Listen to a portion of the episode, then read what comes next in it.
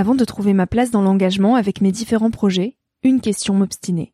Comment faire de mon métier un vecteur de transition sociétale? Comment avoir un impact et faire ma part au quotidien? Si vous écoutez Nouvel Oeil, vous vous posez certainement aussi ces questions-là. Et si j'ai choisi la Green Management School pour soutenir mon podcast, c'est parce que ça peut réellement vous aider à vous y retrouver. Se former au métier de la transition écologique, ce n'était pas si accessible il y a quelques années, mais ça l'est aujourd'hui. Ça l'est tellement que l'on ne sait plus qui croire, quelle formation entreprendre, ni ce que ça vaut. Alors j'ai fait les recherches pour vous, et j'ai trouvé l'école que j'aurais tant aimé faire il y a quelques années, quand j'étais paumée.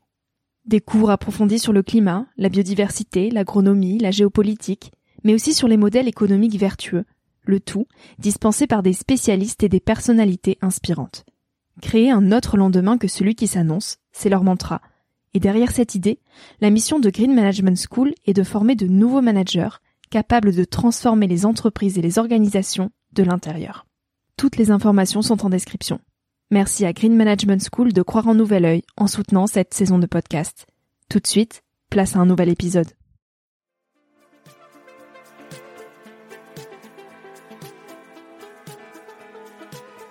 Hello, je suis Victoria et je te souhaite la bienvenue sur Nouvel Oeil. Chaque semaine, je tends mon micro jaune à une personne qui m'inspire pour poser mes questions sur ce qui fait nos vies.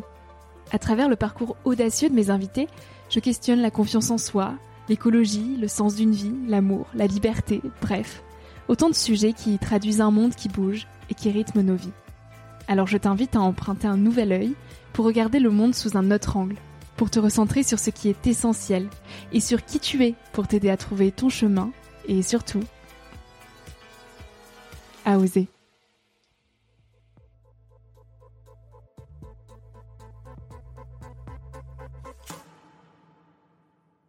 Parfois, on est dans des moments de turbulence, des tsunamis émotionnels, des choses très douloureuses, et que dans ces choses douloureuses, euh, c'est pas de les minimiser, c'est de les accueillir du mieux qu'on peut et bien sûr à notre rythme. La vie, c'est ça, c'est cet équilibre aussi entre des choses tellement joyeuses, tellement légères et des choses parfois profondes, parfois très dures, parfois très tristes.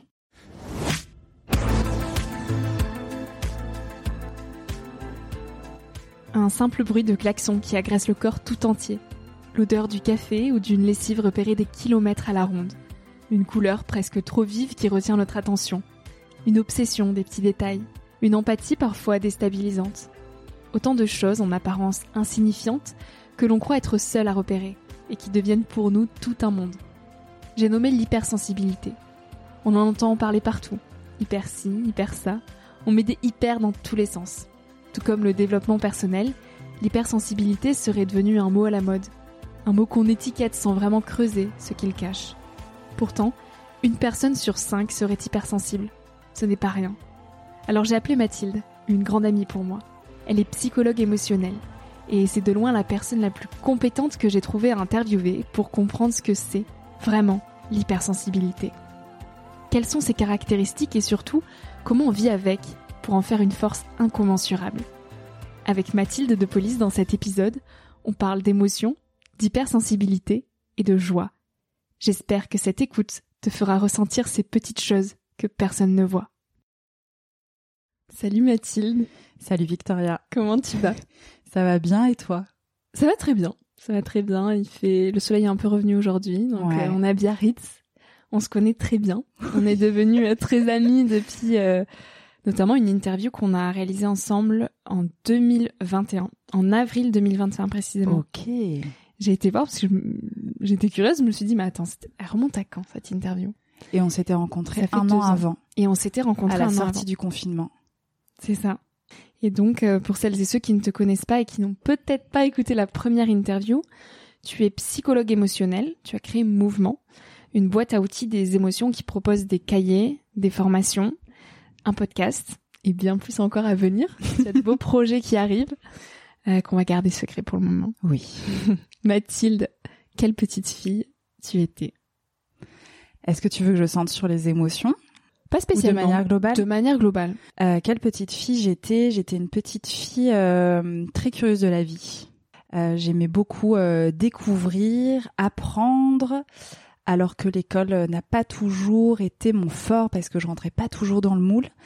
Mais ce que je trouve beau, c'est que j'ai quand même toujours gardé cette envie de, ouais, d'apprendre que j'ai encore maintenant. Euh, si je pouvais avoir des journées à rallonge et, apprendre plein de choses, découvrir plein de choses, ça serait, ça serait génial. Mais c'est vrai que la petite Mathilde, elle avait déjà ça. Elle était donc beaucoup euh, dans les émotions, en tout cas petite, et à l'adolescence, au contraire, euh, j'ai bien coupé mes émotions.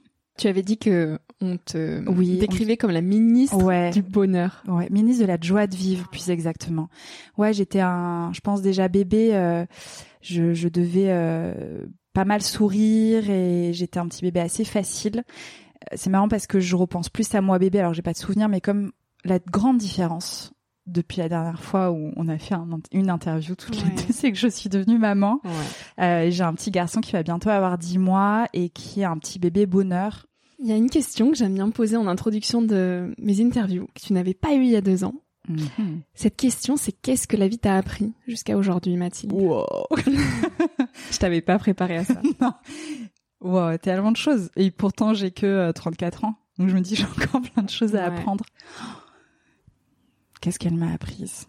J'allais dire une phrase tellement bateau qui fait tellement de développement personnel et qui peut me saouler, euh, tu sais, le truc un peu de... Euh, on peut être acteur de sa vie.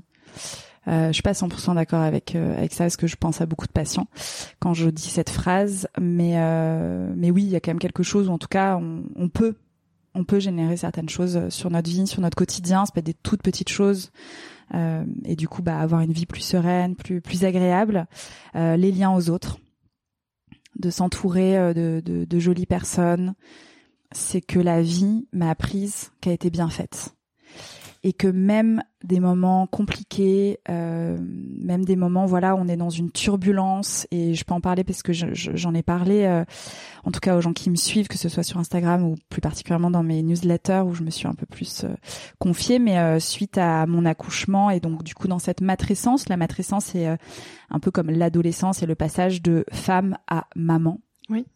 Et donc dans cette matrescence là, il se passe beaucoup de choses, ça sera unique pour chaque femme. Et notamment, moi, j'ai eu la réactivation d'un trauma de mon adolescence sur lequel j'avais déjà travaillé, mais là, il s'est vraiment éclaté euh, de manière très euh, intense. Ça m'a surprise, mais je l'ai assez vite identifié. Et tu vois, j'avais vraiment cette image que je montais le Kilimanjaro. C'est la métaphore que j'ai eu besoin d'utiliser pour me dire, ok, bah là, j'en chie. Hein. Vraiment, c'est dur, mais euh, je suis en train de, de monter. C'est une ascension, et du coup, bah dans toute ascension, il y a une fin. Hein. On monte pas indéfiniment, il y a le sommet. Et donc, bah, à un moment donné, j'arriverai en ce sommet, puis il y aura la redescente, qui est pas non plus évidente, qui peut faire un peu mal, mais on sait que c'est la redescente. Euh, et du coup, euh, je pense que c'est ça aussi, c'est de se dire que dans la vie, et je pense que ça fera écho à, à ceux qui nous écoutent, c'est que euh, bah, parfois on est dans des moments de turbulence, des tsunamis émotionnels, des choses très douloureuses, et que dans ces choses douloureuses, euh, c'est pas de les minimiser, c'est pas de les banaliser, j'en ai des frissons en te les disant, c'est de les accueillir du mieux qu'on peut et bien sûr à notre rythme mais c'est de se dire que ça va nous apprendre des choses sur la vie, ça peut aussi nous faire grandir. Et que la vie, c'est ça, c'est fait, euh, c'est cet équilibre aussi entre des choses tellement joyeuses, tellement légères et des choses parfois profondes, parfois très dures, parfois très tristes. Et parfois, d'accepter ce qu'on ressent, ça ne suffit pas. Toi, qu'est-ce qui t'a aidé à passer cette phase euh, compliquée? Est-ce qu'il y a des outils particuliers qui t'ont vraiment ouais, J'en ai mis plein. Bon, déjà, je, je, je, me le suis dit en fait. Je me suis dit, ok, il n'y a pas juste le manque de sommeil et la maternité, il y a autre chose là. Mais parce que j'avais déjà travaillé dessus, que je suis psychologue et que mon métier c'est aussi développer des outils. Donc euh, bon, ça demande beaucoup de courage de guérir, on le dit pas assez. Et je pense qu'on va aussi en parler plus longuement pendant ce podcast. Ça demande beaucoup de courage de se prendre en main. J'ai tout de suite rappelé euh, ma psy que j'avais euh, arrêté de voir depuis pas mal de mois, qui est formée en EMDR. Le EMDR, c'est une technique euh, qu'on utilise beaucoup après euh, des traumas. On en a pas mal parlé, euh, notamment après les, les attentats à Paris. Oui. Euh, c'est une technique, voilà, notamment au niveau des mouvements oculaires, qui permet en fait de, de venir réparer, traiter des, des traumatismes. Et par traumatisme, c'est très large. Hein. Un traumatisme, ça peut être parce qu'on vous appelait d'un certain surnom au collège, comme une agression sexuelle ou voilà un attentat. C'est le prisme est très très large. Parfois, on va banaliser, on va dire non, c'est pas un trauma, mais oui, ça peut être un trauma, même si ça nous paraît tout petit. Et puis, trauma, c'est un mot fort qui nous fait peur aussi, donc on ne sait peut-être pas exactement. se dire que c'est effectivement un Tout à fait. Et moi, j'ai un peu du coup le biais de psychologue où ce mot, c'est pas que je le banalise, mais bon, mais oui, j'ai conscience qu'il peut un peu faire peur.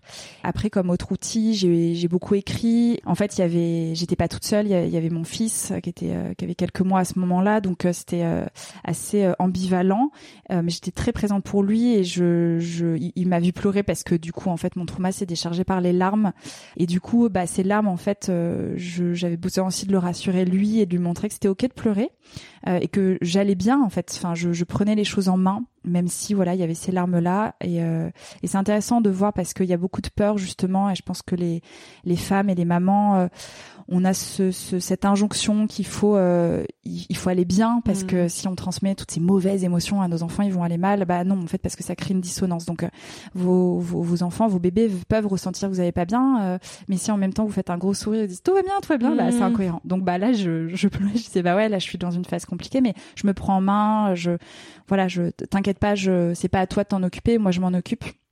Et surtout, je suis là pour toi et tu peux continuer à grandir tranquillement. Et alors là, c'est ton cas particulier, mais je dézoome un petit peu sur tous les cas qui peuvent être difficiles mm. dans la vie. Parfois, ça peut aussi être euh, challengeant de se l'avouer parce que là, sur papier, tu avais tout, tout pour être heureuse. Un enfant. mais tellement. Mathieu avec qui euh, ça se passe merveilleusement bien. On avait envie de cet enfant. Voilà. Des conditions économiques, géographiques, confortables. Et donc, tu euh, pouvais te oh, dire bah, en fait, presque culpabilisé. Voilà, ah, j'ai pas le droit de me sentir mal. Et à la fois, c'est des choses que tu ne contrôles pas. Non. Et ça, heureusement, c'est euh, notamment des podcasts que j'ai pu écouter, donc euh, la matrescence ou Bliss euh, Stories, mais aussi tout, tout, toutes les références que j'ai pu lire sur la matrescence, tu vois. Et puis, bah, je pense aussi tout le travail que je fais depuis dix ans avec mes patients, mais c'est de, c'est ok en fait là, tout ce qui se passe. Et je pense qu'on n'en parle pas assez de ce postpartum et c'est normal en fait. Donc euh, c'est normal que ce soit éprouvant à différents niveaux, ça va chambouler. Non mais c'est important de, de s'éloigner aussi de cette injonction au bonheur et de de faire comprendre qu'on passe tous par des cycles bien difficiles dans la vie et que oui, on est quand même privilégié, mais oui, on est aussi des humains et on a des phases plus tristes et c'est normal. Totalement. Donc euh, ouais, c'est important d'en parler quand même, mais euh, j'aimerais maintenant qu'on axe sur l'hypersensibilité, oui. Mathilde. Euh, parce qu'on entend de plus en plus parler d'hypersensibilité. Il y a environ euh, entre 15 et 20% de la population qui serait hypersensible, soit une personne sur cinq, ce qui est énorme. Énorme. Euh, et ça aussi, c'est un mot qu'on entend beaucoup, hypersensible, et parfois on ose le dire, parfois on n'ose pas. Et j'aimerais qu'on qu'on éclaire ce sujet-là.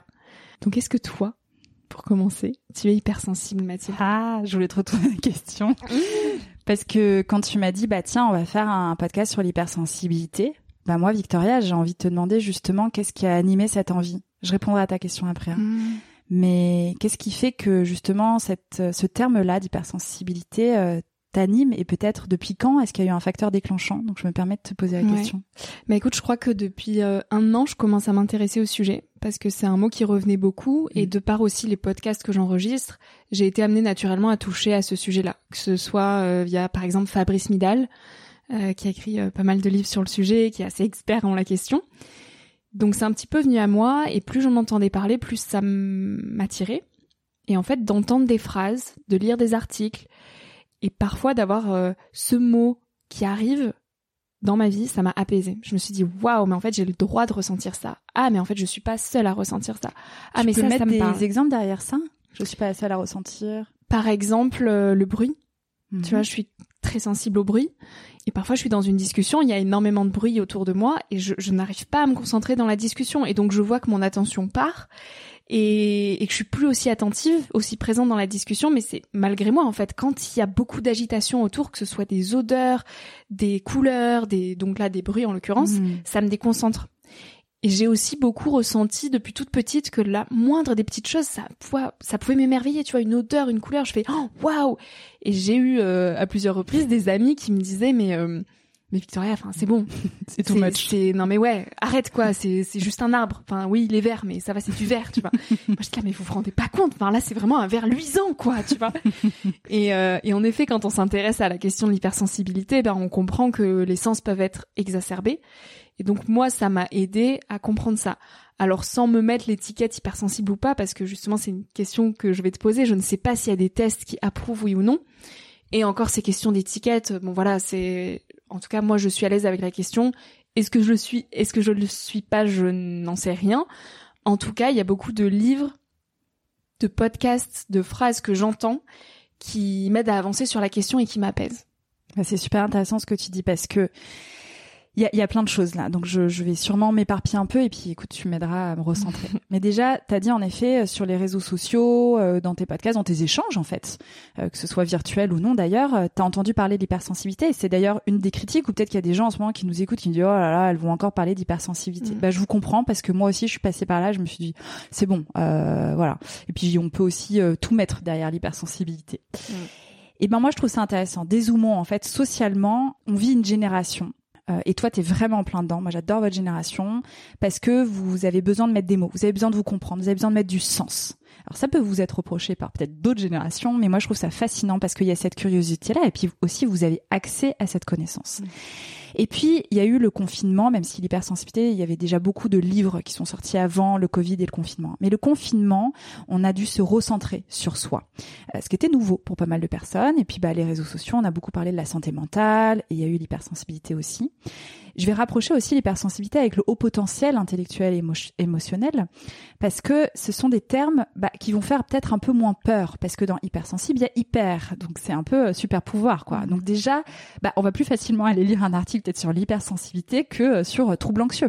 Oui. Pareil, au potentiel intellectuel émotionnel, ça peut faire peur, donc on va dire HPIE pour aller plus vite mais il y a haut potentiel. Et puis voilà on sait que euh, dans, dans tu vois on, on, utilisait beaucoup le terme de surdoué avant de précoce. Donc il y a un côté quand même assez euh, flatteur en fait. Mm. donc c'est plus facile d'aller vers euh, vers ça et de s'identifier éventuellement à ça.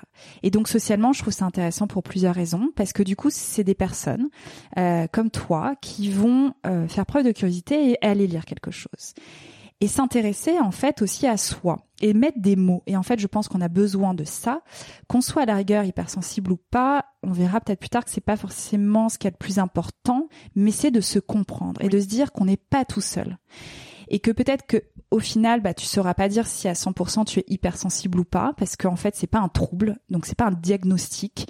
Il euh, n'y a pas de questionnaire à ma connaissance. Hein, à ma connaissance, il n'y a pas de questionnaire scientifique qui vont permettre de dire oui ou non si vous êtes hypersensible. Par contre, il y a des questionnaires non scientifiques que vous avez trouvés sur euh, internet ou dans des livres qui vont justement vous permettre à travers plein de questions, eh bien, de savoir si justement vous êtes plus dans une euh, hypersensibilité ou pas. Alors peut-être que c'est la seule chose que j'ai préparé ce podcast, euh, Victoria, parce que je savais qu'on allait parler de l'hypersensibilité. J'ai préparé cinq points. Ouais. Est-ce que tu veux que on aborde un peu ça? Cinq points qui caractérisent un ouais. hypersensible. Comme ça, j'aimerais qu'on revienne hein justement sur ce qu'est-ce que c'est? Voilà, qu'est-ce que c'est? Alors l'hypersensibilité, c'est une caractéristique émotionnelle et neurologique ouais. qui va se manifester euh, chez certaines personnes de manière plus prononcée que chez d'autres. Ce qui est très important, c'est de découper le mot, hein, parce que sensibilité, on est tous sensibles, oui. mais on a tous une sensibilité différente. Et donc, on va tous avoir une hypersensibilité différente.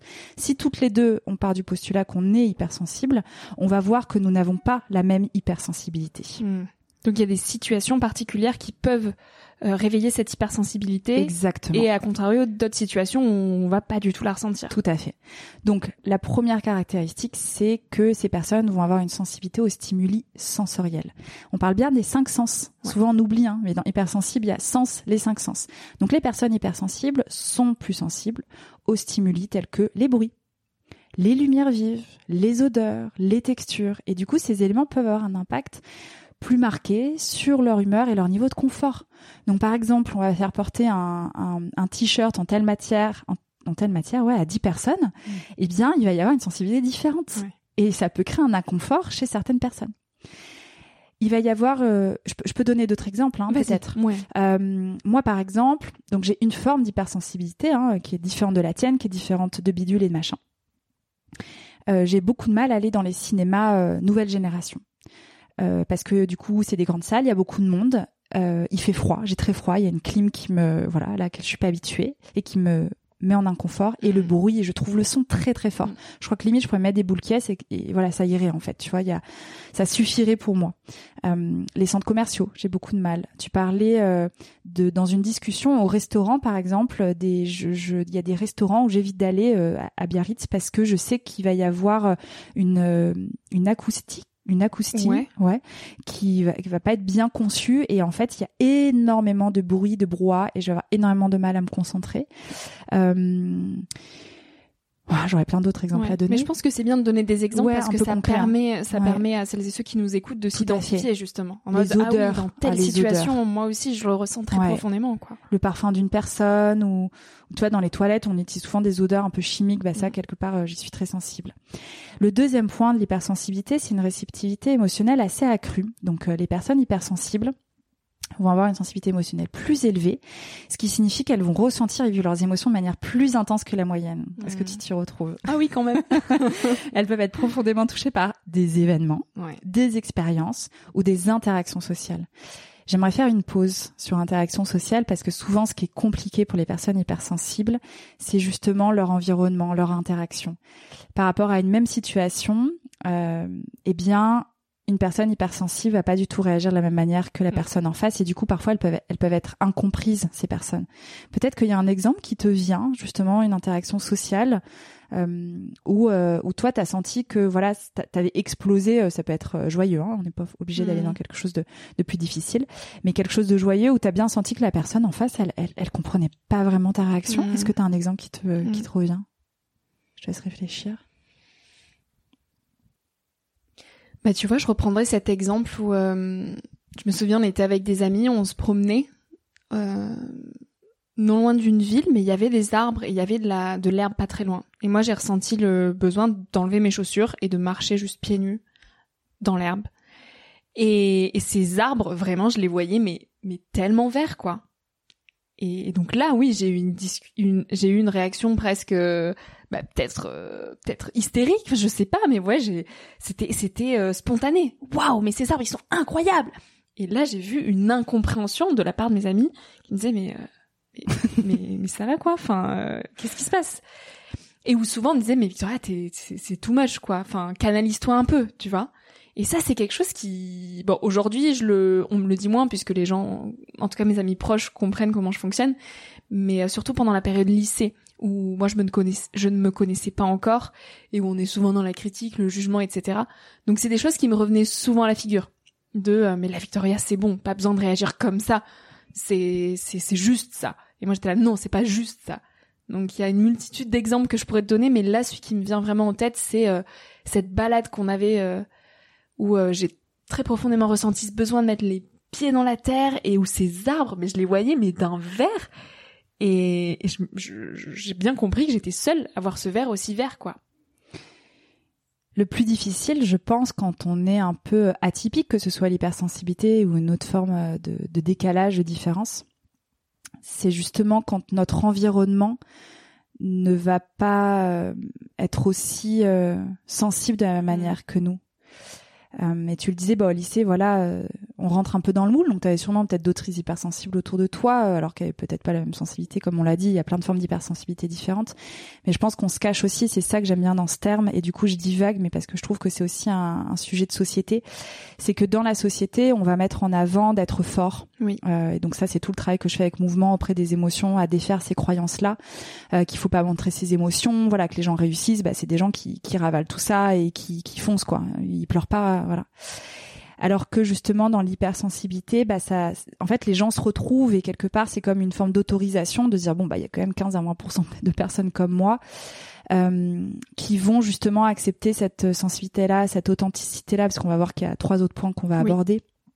Et du coup, là, je suis obligée de faire un, lien avec euh, Barthélemy, Maurice Barthélemy, euh, qui a écrit un livre il y a quelques années maintenant qui s'appelle Fort comme un hypersensible. Et en fait, je trouve ça assez représentatif pour un homme où on est dans une société où on attend des hommes, voilà, l'homme alpha, fort, etc.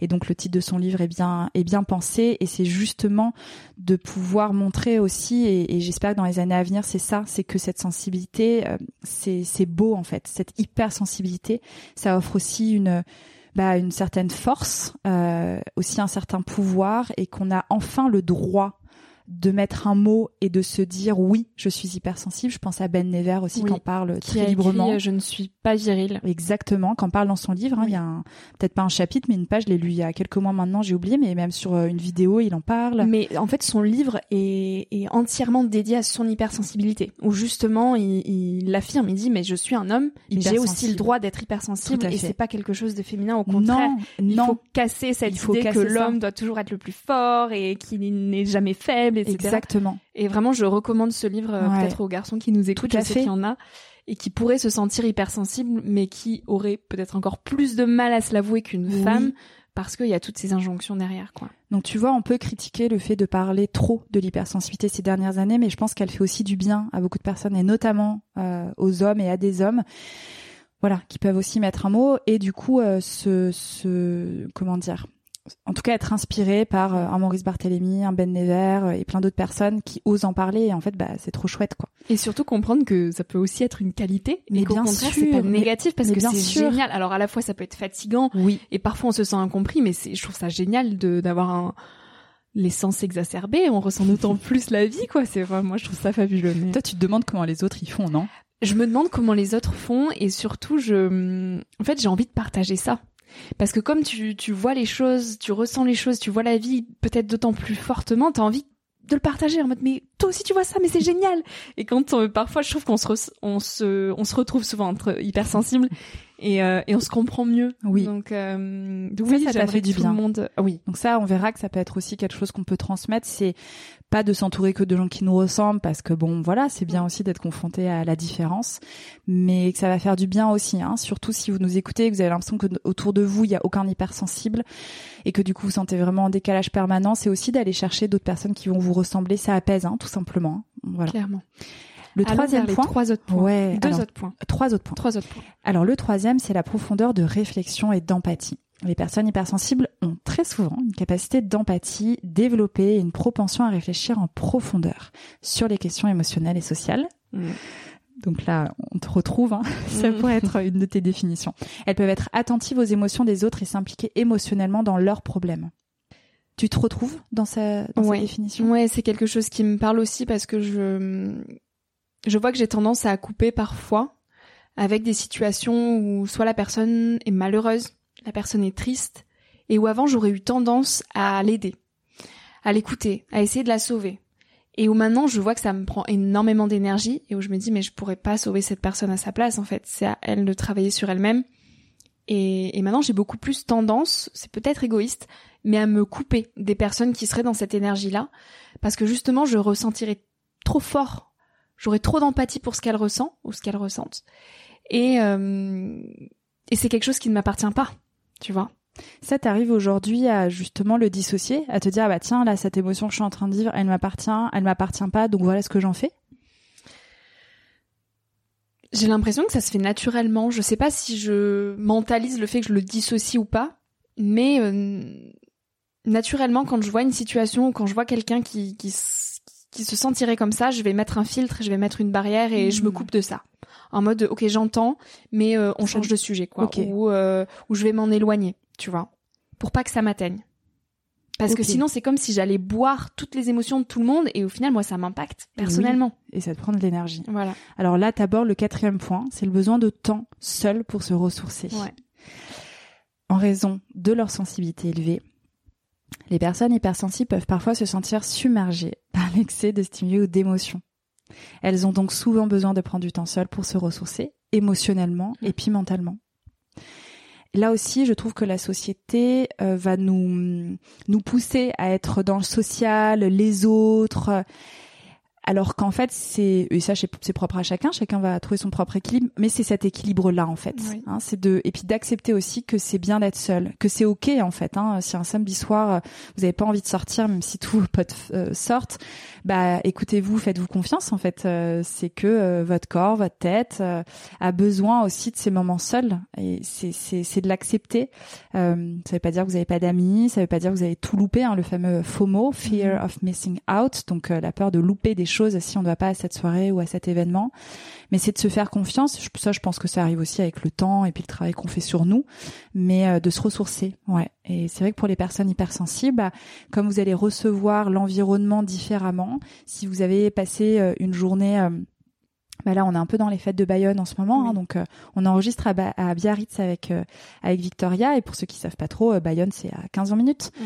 Et il y a les fêtes de Bayonne en ce moment, enfin qui vont bientôt qui commencer. ce soir. Voilà. Et donc et donc voilà, toi tu me partageais que tu étais un peu ambivalente dans le fait de le plaisir de voir certaines personnes, de, de partager ce moment-là, et en même temps une certaine réticence à te mm. retrouver dans la foule. Mm. Et c'est pas de la, c'est pas de l'anxiété sociale, j'ai l'impression. C'est vraiment. Euh, est-ce que tu peux nous dire justement qu'est-ce qui te, qu'est-ce qui te fait un peu appréhender mm. euh...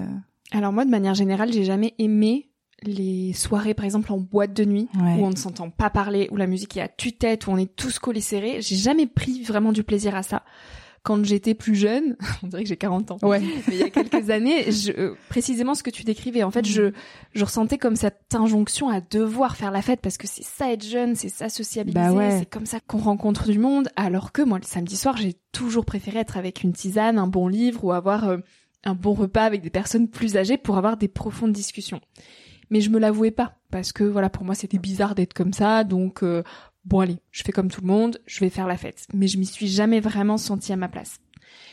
Et, et les fêtes de Bayonne, pour avoir déjà, euh, pour y avoir déjà été euh, une ou deux fois, oui, il y a une énergie qui est incroyable. Tout le monde est heureux, tout, le monde, est habillé pareil, tout le monde est habillé, ça c'est pareil. Il y a un sentiment d'appartenance qui est juste magique. Euh, mais là, plus ça va, plus je me dis que je pense que mon énergie collerait plus avec les moments en journée au fait de Bayonne. Et pas le soir où c'est blindé où on est tous serrés et où en fait je me sens euh, oppressée quoi. Et, euh, et je me souviens précisément de ce moment l'année dernière où euh, j'étais dans la foule au moment du lancer des clés le fameux lancer des clés le mercredi soir et où je voyais même pas ce qui se passait tellement il y avait de monde où tout le monde se bousculait et je me suis dit mais qu'est-ce que je fais là en fait? Et c'est moi qui me suis mise dans cette situation. J'aurais très bien pu choisir de ne pas venir et, euh, et, donc là, ce soir, tu vois, bah, on pourrait se dire, allez, on va aux fêtes de Bayonne et tout, il faut y être, c'est les fêtes de Bayonne. Et j'ai des amis qui sont là à Biarritz euh, cette semaine que j'aime beaucoup.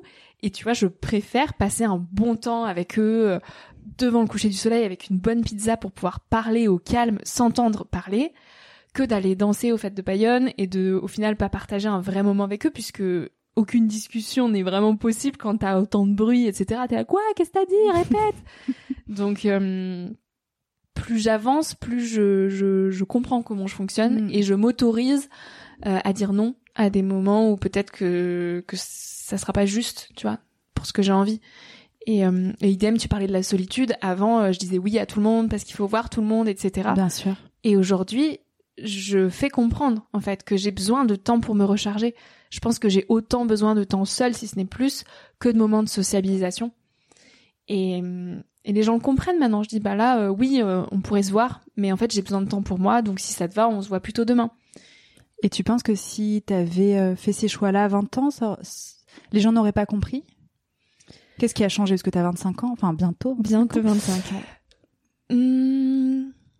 Alors peut-être qu'ils l'auraient compris, mais moi j'osais pas encore voilà. et j'avais pas encore mis les mots là-dessus mmh. et je j'étais moins attentive peut-être à ce que je ressentais. Tu vois, j'avais pas fait ce travail personnel en fait. Donc je j'étais pas dans la mesure de comprendre euh, pourquoi là dans telle situation je me sens pas bien, tu vois. Je prenais sur moi, je me presque par force mais si, il faut que tu t'y sentes bien, Victoria. C'est comme ça. De toute façon, il faut être entouré. Euh, là, tout le monde fait la fête. Euh, allez, fais un peu un effort, quoi. Sinon, t'es pas drôle. C'est bon, la tisane le samedi ah, soir. Sinon, t'es pas drôle, quoi. Ouais. Mais je te fais parler là-dessus parce que je pense que des, des jeunes et jeunes, ça veut rien dire. Hein. Donc euh, voilà, si vous avez 40 ans et que vous vous sentez jeune, c'est très bien. Mmh, il faut, parce ah que je trouve que l'âge, ça veut rien dire. Mais je trouve que ça peut rassurer beaucoup de personnes parce que justement, dans ce qu'on va, dans ce qu'on nous impose, bah, il y a la norme et du coup, si on est en décalage, bah, c'est, c'est dur en fait. Et toi, ce qui a fait la différence, bah, c'est justement, c'est pas forcément le regard des autres, mais c'est ton propre regard. Et en fait, si pour toi, tu sais que c'est mieux de rester tranquille chez toi, bah du coup, t'es aligné avec ça et c'est ok.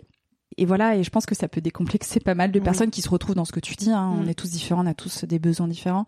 Mais justement, bah tiens, euh, samedi soir, euh, moi j'aime euh, prendre ma tisane et ouvrir un livre. Bah en fait, euh, on a le droit quand on n'est pas obligé d'avoir 30, 40, 50, 60 ans pour le faire parce que ça va être mieux vu par la société. Et c'est vraiment cette écoute en fait. Et je pense que c'est ça aussi. Euh, alors c'est sûr qu'il y a le, le, pour et le contre des réseaux sociaux et des accès au, au savoir, mais c'est aussi d'ouvrir une petite porte comme ça dans dans une forme de d'intimité au quotidien euh, de, de, de chacun et chacune et de dire ah mais ouais en fait elle le fait, mais mhm. ouais mais attends mais pourquoi moi aussi je pourrais pas le faire? Donc ça ça fait du bien. Mais merci de m'en faire parler parce que c'est D'habitude, je je parle pas trop dans, dans mes podcasts, mais là c'est une exception aujourd'hui parce qu'on on se mm. connaît et que je sais à quel point partager et tout simplement bah faire part de ce qu'on mm. ressent, ça peut aider d'autres personnes aussi. Donc là, je me livre beaucoup dans cet épisode. Merci de, de, de me tendre des perches. Euh, et du coup, il reste un dernier point à aborder. Exactement. C'est la sensibilité à l'environnement social. Donc ça va reprendre des choses qu'on a déjà partagées puisque les hypersensibles peuvent être très sensibles à leur environnement social, y compris aux relations interpersonnelles et aux dynamiques de groupe. Les conflits ou les atmosphères tendues peuvent avoir un impact considérable sur leur bien-être émotionnel. Ouais. Donc ça aussi, je pense que c'est intéressant de le pointer et que je, je, je, me répète un peu, mais un hypersensible qui va être entouré d'autres personnes euh, un peu euh, similaires ou en tout cas qui vont être dans cette écoute, dans cette empathie-là, même si elles ont une hypersensibilité différente, bah, c'est beaucoup plus facile et beaucoup plus confortable. Mm.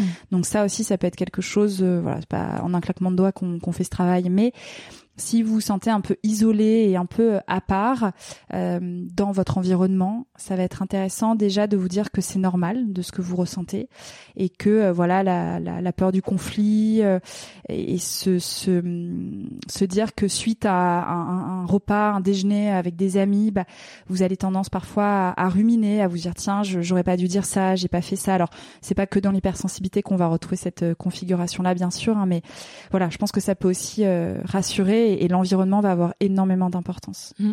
D'ailleurs, ça me fait penser, vu qu'on vient d'aborder les cinq points, euh, voilà, en tant que psychologue quand même, c'est important pour moi de de vous partager ça, c'est que l'hypersensibilité, donc ce que je le disais, c'est pas un trouble, hein, c'est pas voilà. Mm. C'est une caractéristique. Mais l'hypersensibilité, ça peut être aussi un symptôme qu'on va retrouver dans certains troubles. Donc ça va être peut-être plus de manière euh, temporaire. Si par exemple vous êtes en stress post-traumatique, eh bien on va avoir une hypersensibilité. Hein, donc euh, on peut imaginer c'est peut-être pas l'exemple le, plus joyeux, mais bon, il est collectif par rapport aux attentats de Paris. Mm. On peut imaginer, voilà, que des gens qui l'ont vécu euh, de manière assez euh, proche vont avoir une hypersensibilité. Hein, donc, euh, ça va se provoquer notamment peut-être sous forme auditive.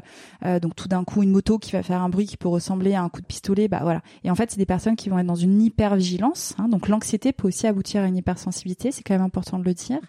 Dans le trouble du spectre autistique, on peut aussi avoir une hypersensibilité. Hein, des personnes, donc on dit voilà autiste. Euh, il y a différentes formes d'autisme, mais euh, je suis très schématique aujourd'hui, j'ai pas rentré dans le détail, mais voilà, il va y avoir par exemple une sensibilité au bruit qui va être différente. Euh, en fait, il y en a plein, hein, même dans, les troubles de l'humeur, voilà. Donc c'est aussi important quand même de juste faire cette petite parenthèse là. Et, et est-ce que l'hypersensibilité peut aussi être caractéristique de d'autres profils atypiques? On entend beaucoup parler de TDA, TDAH, etc. Euh, donc TDA, c'est trouble euh, de l'attention. Voilà. TDAH, trouble de l'attention avec hyperactivité. Euh, Est-ce que, justement, étant hypersensible euh, et ayant nos sens qui partent un peu dans tous les sens, ça peut avoir un impact sur notre attention, notre capacité de concentration et donc être intimement relié au profil TDA. C'est toute la difficulté et c'est pour ça que c'est bon aussi d'aller voir un professionnel parce que euh, en fait il va y avoir plusieurs euh, caractéristiques qui peuvent un peu se recroiser. Hein. Donc là tu parles du, donc, du TDAH, on dit trouble de l'attention avec ou sans hyperactivité. En deux mots, le TDAH, en fait on a euh, donc on a notre cerveau au niveau préfrontal, donc je suis en train de me toucher le front, c'est comme notre chef d'orchestre. Et chez les personnes TDA avec ou sans hyperactivité, ce petit chef d'orchestre, il en fait un peu qu'à sa tête. Donc le cerveau fonctionne très très bien. Hein. Mais voilà, donc parfois il s'en va, parfois il part un peu dans tous les sens. Euh, et donc ça peut, euh, alors c'est un peu plus chez les femmes qu'on va retrouver sans hyperactivité. Donc il va y avoir des oublis, euh, voilà, je j'ai pas, euh, vais pas forcément m'étaler là-dessus, mais il va y avoir vraiment une difficulté attentionnelle qui peut être perturbante dans la vie de tous les jours. Donc ça passe souvent inaperçu. Puis les femmes, on a quand même une plus grande compétence d'adaptabilité. Ce qu'on va repérer le plus, c'est avec hyperactivité parce que ça dérange et on le retrouve un peu plus chez les hommes. Euh, et donc, bah, comme ça dérange, il va y avoir consultation et éventuellement diagnostic. Voilà. Et donc, en effet, euh, chez certains TDA avec ou sans hyperactivité, il peut y avoir une hypersensibilité. Hein. Euh, et on peut aussi prendre l'exemple du haut potentiel intellectuel émotionnel. Hein. Il peut aussi y avoir des choses qui se regroupent. Donc si vous savez pas trop euh, où vous en êtes et que vous vous retrouvez peut-être un peu dans tout, parce qu'il y a aussi un biais hein, quand on lit comme ça, on peut un peu se retrouver dans tout. bah déjà c'est chouette parce que vous vous intéressez à vous, vous vous posez des questions et vous avez sûrement l'envie d'aller mieux. Donc bah, déjà bravo à vous. Euh, et peut-être d'aller justement voir un professionnel. Donc ça peut être un psychologue, un neuropsychologue qui va vous faire passer des tests scientifiques qui vont vous permettre d'aller plus loin et d'avoir des réponses. Ok, super clair. Ouais. Ouais, j'aimerais qu'on qu'on parle des rapports sociaux, et notamment Mm. des liens d'attachement qu'on peut avoir quand on est hypersensible. Euh, donc est-ce que euh, notre façon de nous attacher, de tomber amoureux, de construire des relations peut changer? Oui, mais bon, euh, je pense que en fait c'est tellement large, c'est-à-dire que on va pas se résumer qu'à une chose, c'est-à-dire que peut-être que toi en effet il y a l'hypersensibilité, mais il y a aussi bah, toute ton enfance, ton tempérament. Et puis tu vois il y a plein de lectures euh, différentes, donc il va y avoir euh, ta personnalité. Euh, je sais que tu es ouverte à ça, mais il va y avoir peut-être ton signe astrologique. il va y avoir des cycles de la vie qui vont voilà qui vont faire. Il va y avoir la numérologie puisque tu es aussi curieuse de ça. Donc en fait, il y a plein de, de, de, de prismes différents de, de se comprendre.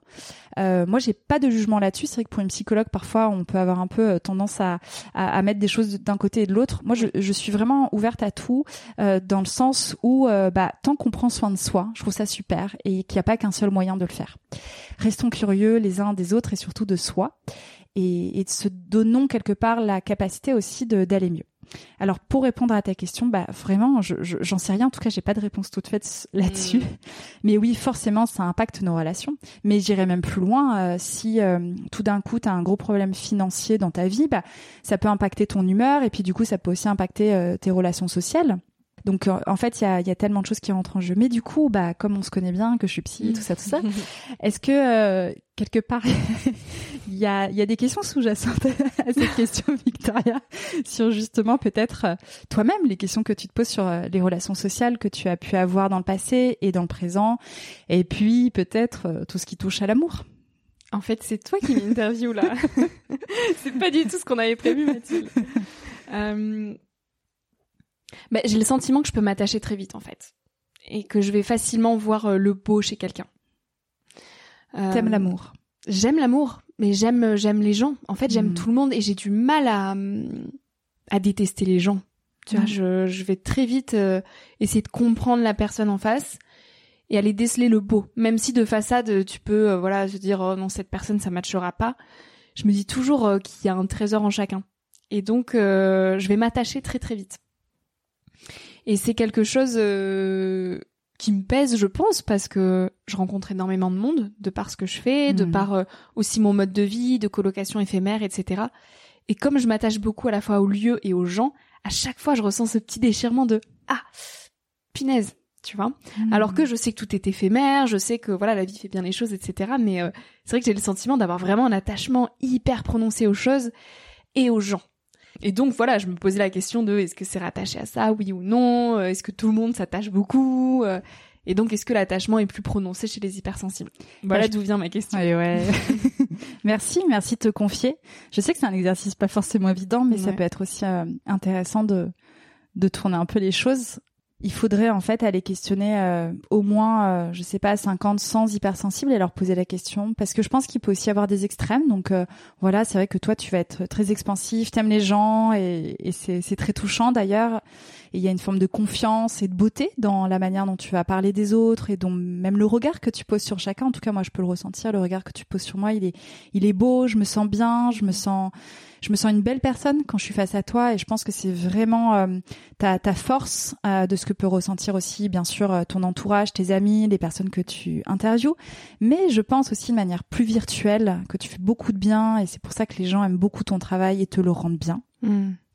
Parce que justement cette euh, hypersensibilité, ta personnalité, plein de choses, c'est ce que ça véhicule et tu t'autorises en fait à l'être.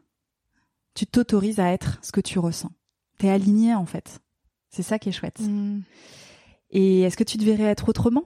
Être peut-être moins moins t'emballer, voilà, je sais pas, même si voilà, il y a un homme qui te plaît, bah je sais pas si tu pourrais être dans la demi-mesure, quoi. Et t'as pas un numéro là, parce que vraiment. Euh... Faudrait écrire un bouquin là-dessus sur euh, comment t'abordes les hommes. Là aussi, il y a plein de choses inspirantes parce qu'il y a plein d'injonctions. Hein. Ça serait aux femmes de se laisser draguer par les hommes. Bah non, hein, euh, non, mm. non, non. Euh... Non, non, ça m'arrive de laisser des mots dans les trains et tout. Hein.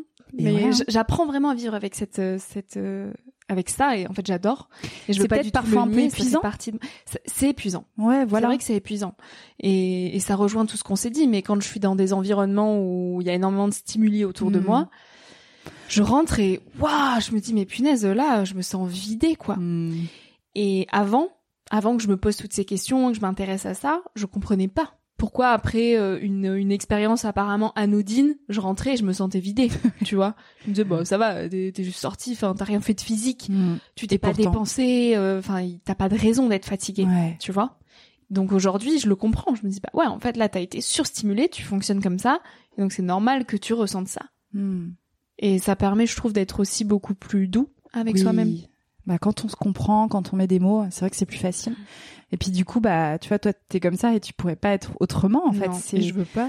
voilà. C'est trop euh, bien. Mais d'accepter cette fatigue et du coup, bah, de mettre des choses en place et, et peut-être sur une semaine d'avoir des journées ok où tu vas avoir beaucoup de monde. Bah, c'est un peu ce que tu fais quand tu passes deux journées intenses à Paris où, ça va vite. Puis il y a l'énergie parisienne, tu rencontres plein de personnes.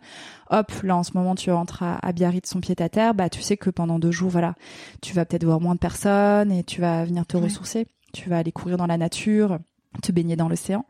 Et puis, bah, pour d'autres personnes qui nous écoutent et qui peuvent être hypersensibles, mais au contraire, hein, il peut aussi avoir une forme de protection qui s'est mise en place au fil des années, et donc comme un peu ce que j'appelle une anesthésie euh, émotionnelle, où du coup elles peuvent même euh, avoir du mal à s'attacher à quelqu'un. Voilà, on peut aussi retrouver cet extrême-là, je pense, hein, chez les personnes hypersensibles.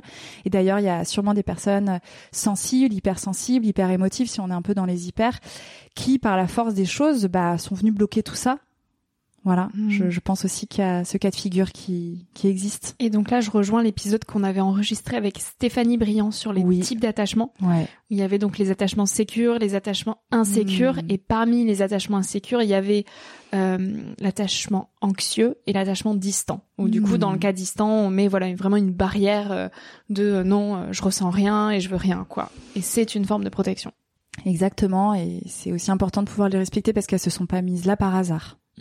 Écoute Mathilde, on a fait euh, pas mal le tour de la question. Je vois que le temps avance.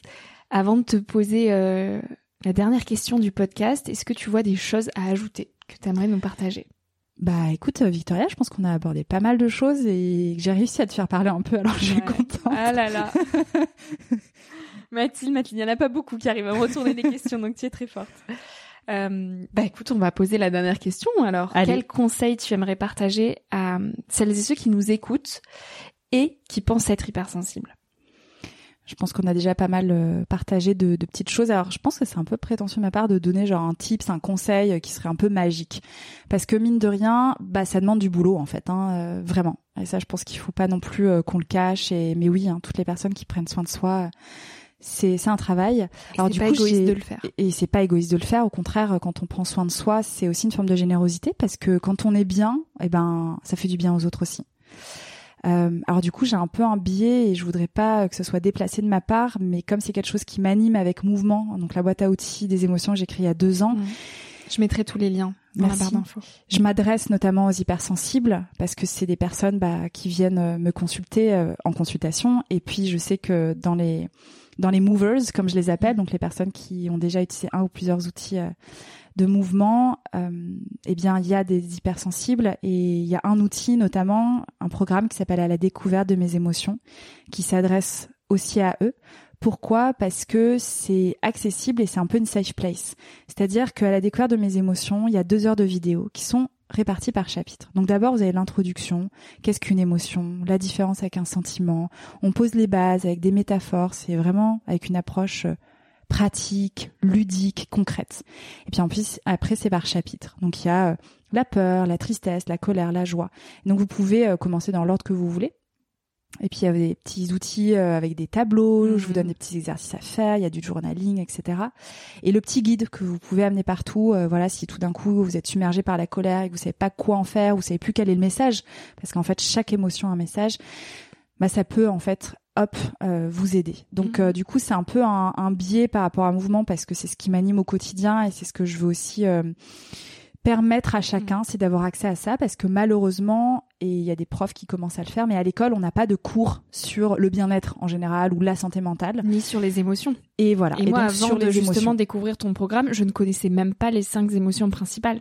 c'est ça Et c'est juste en découvrant ce que tu faisais que j'ai commencé à mettre des mots dessus. Et j'avais, c'était il y a deux ans, quoi. ouais Donc, euh, enfin, je me suis Et dit, ça t'a fait du à bien 20 ça m'a fait super du bien. Et j'avais 22 ans, quoi, t'imagines? Ouais Donc, j'ai passé 22 années de ma vie sans savoir quelles étaient mes émotions, sans apprendre à les identifier et sans être attentive à elles.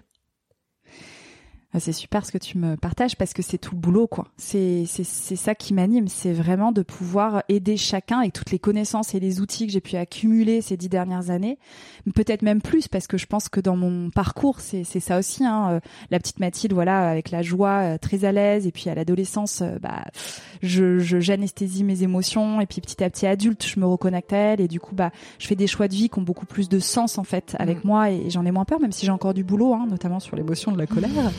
Euh, donc c'est un travail euh, de tous les jours, mais c'est de transmettre ça et notamment aux personnes hypersensibles pour les aider à mieux se comprendre, à aussi se rassurer en fait, à se dire ok t'es en train de vivre un moment compliqué, mais il y a des solutions, on peut mettre des mots dessus et, c'est ok et ça va aller et de de- de- d'aider en fait chacun à à mieux se comprendre, à, à mieux grandir, à faire des choix qui nous ressemblent et à être aligné, à être plus affirmé, etc., etc. Et tout est cyclique. Merci beaucoup, Mathilde, pour tous ces partages. Merci à toi, Victoria. C'était un bonheur de partager euh, cette, euh, ce moment qui est passé super vite. Je viens de regarder l'heure. Je me suis pas aperçue du Ouais. temps. J'espère que ça aura plu aux personnes euh, qui nous écoutent. J'espère sincèrement que ça pourra aider. Ouais. Vraiment. Donc, euh, n'hésitez pas à nous dire dans les commentaires, à nous envoyer euh, même un message. Ouais. Toi, sur ton compte Instagram, fait. je mettrai le lien dans les barres d'infos. Ouais. Si certains ont peut-être d'autres questions à te poser, Oui. parce que c'est un sujet tellement vaste. Avec grand plaisir. Donc, et puis, n'hésitez pas à nous écrire. Ouais, j'essaierai de partager des articles et des posts sur Mm. l'hypersensibilité au moment où sortira ton podcast Ouais. pour que tout ça fasse sens et que toutes les personnes qui ont encore des questions, euh, qu'elles n'hésitent pas, quoi. Hmm, bah super, merci beaucoup Mathilde. Merci et bravo à toi, Victoria, pour avoir fait tout ce travail sur ton Mm. hypersensibilité. C'est beau, c'est inspirant. Ouais. Bravo et puis merci à toi aussi pour, euh, pour tous ces outils que tu nous partages. Ça permet de démocratiser le sujet. De démocratiser, totalement, c'est ça. à très vite Mathilde. Merci, à très vite. Merci d'avoir écouté l'épisode jusqu'ici. Si ce moment t'a plu, n'hésite pas à le partager, à laisser quelques étoiles sur iTunes et Spotify, ou à faire une story sur Instagram pour que je puisse te repartager.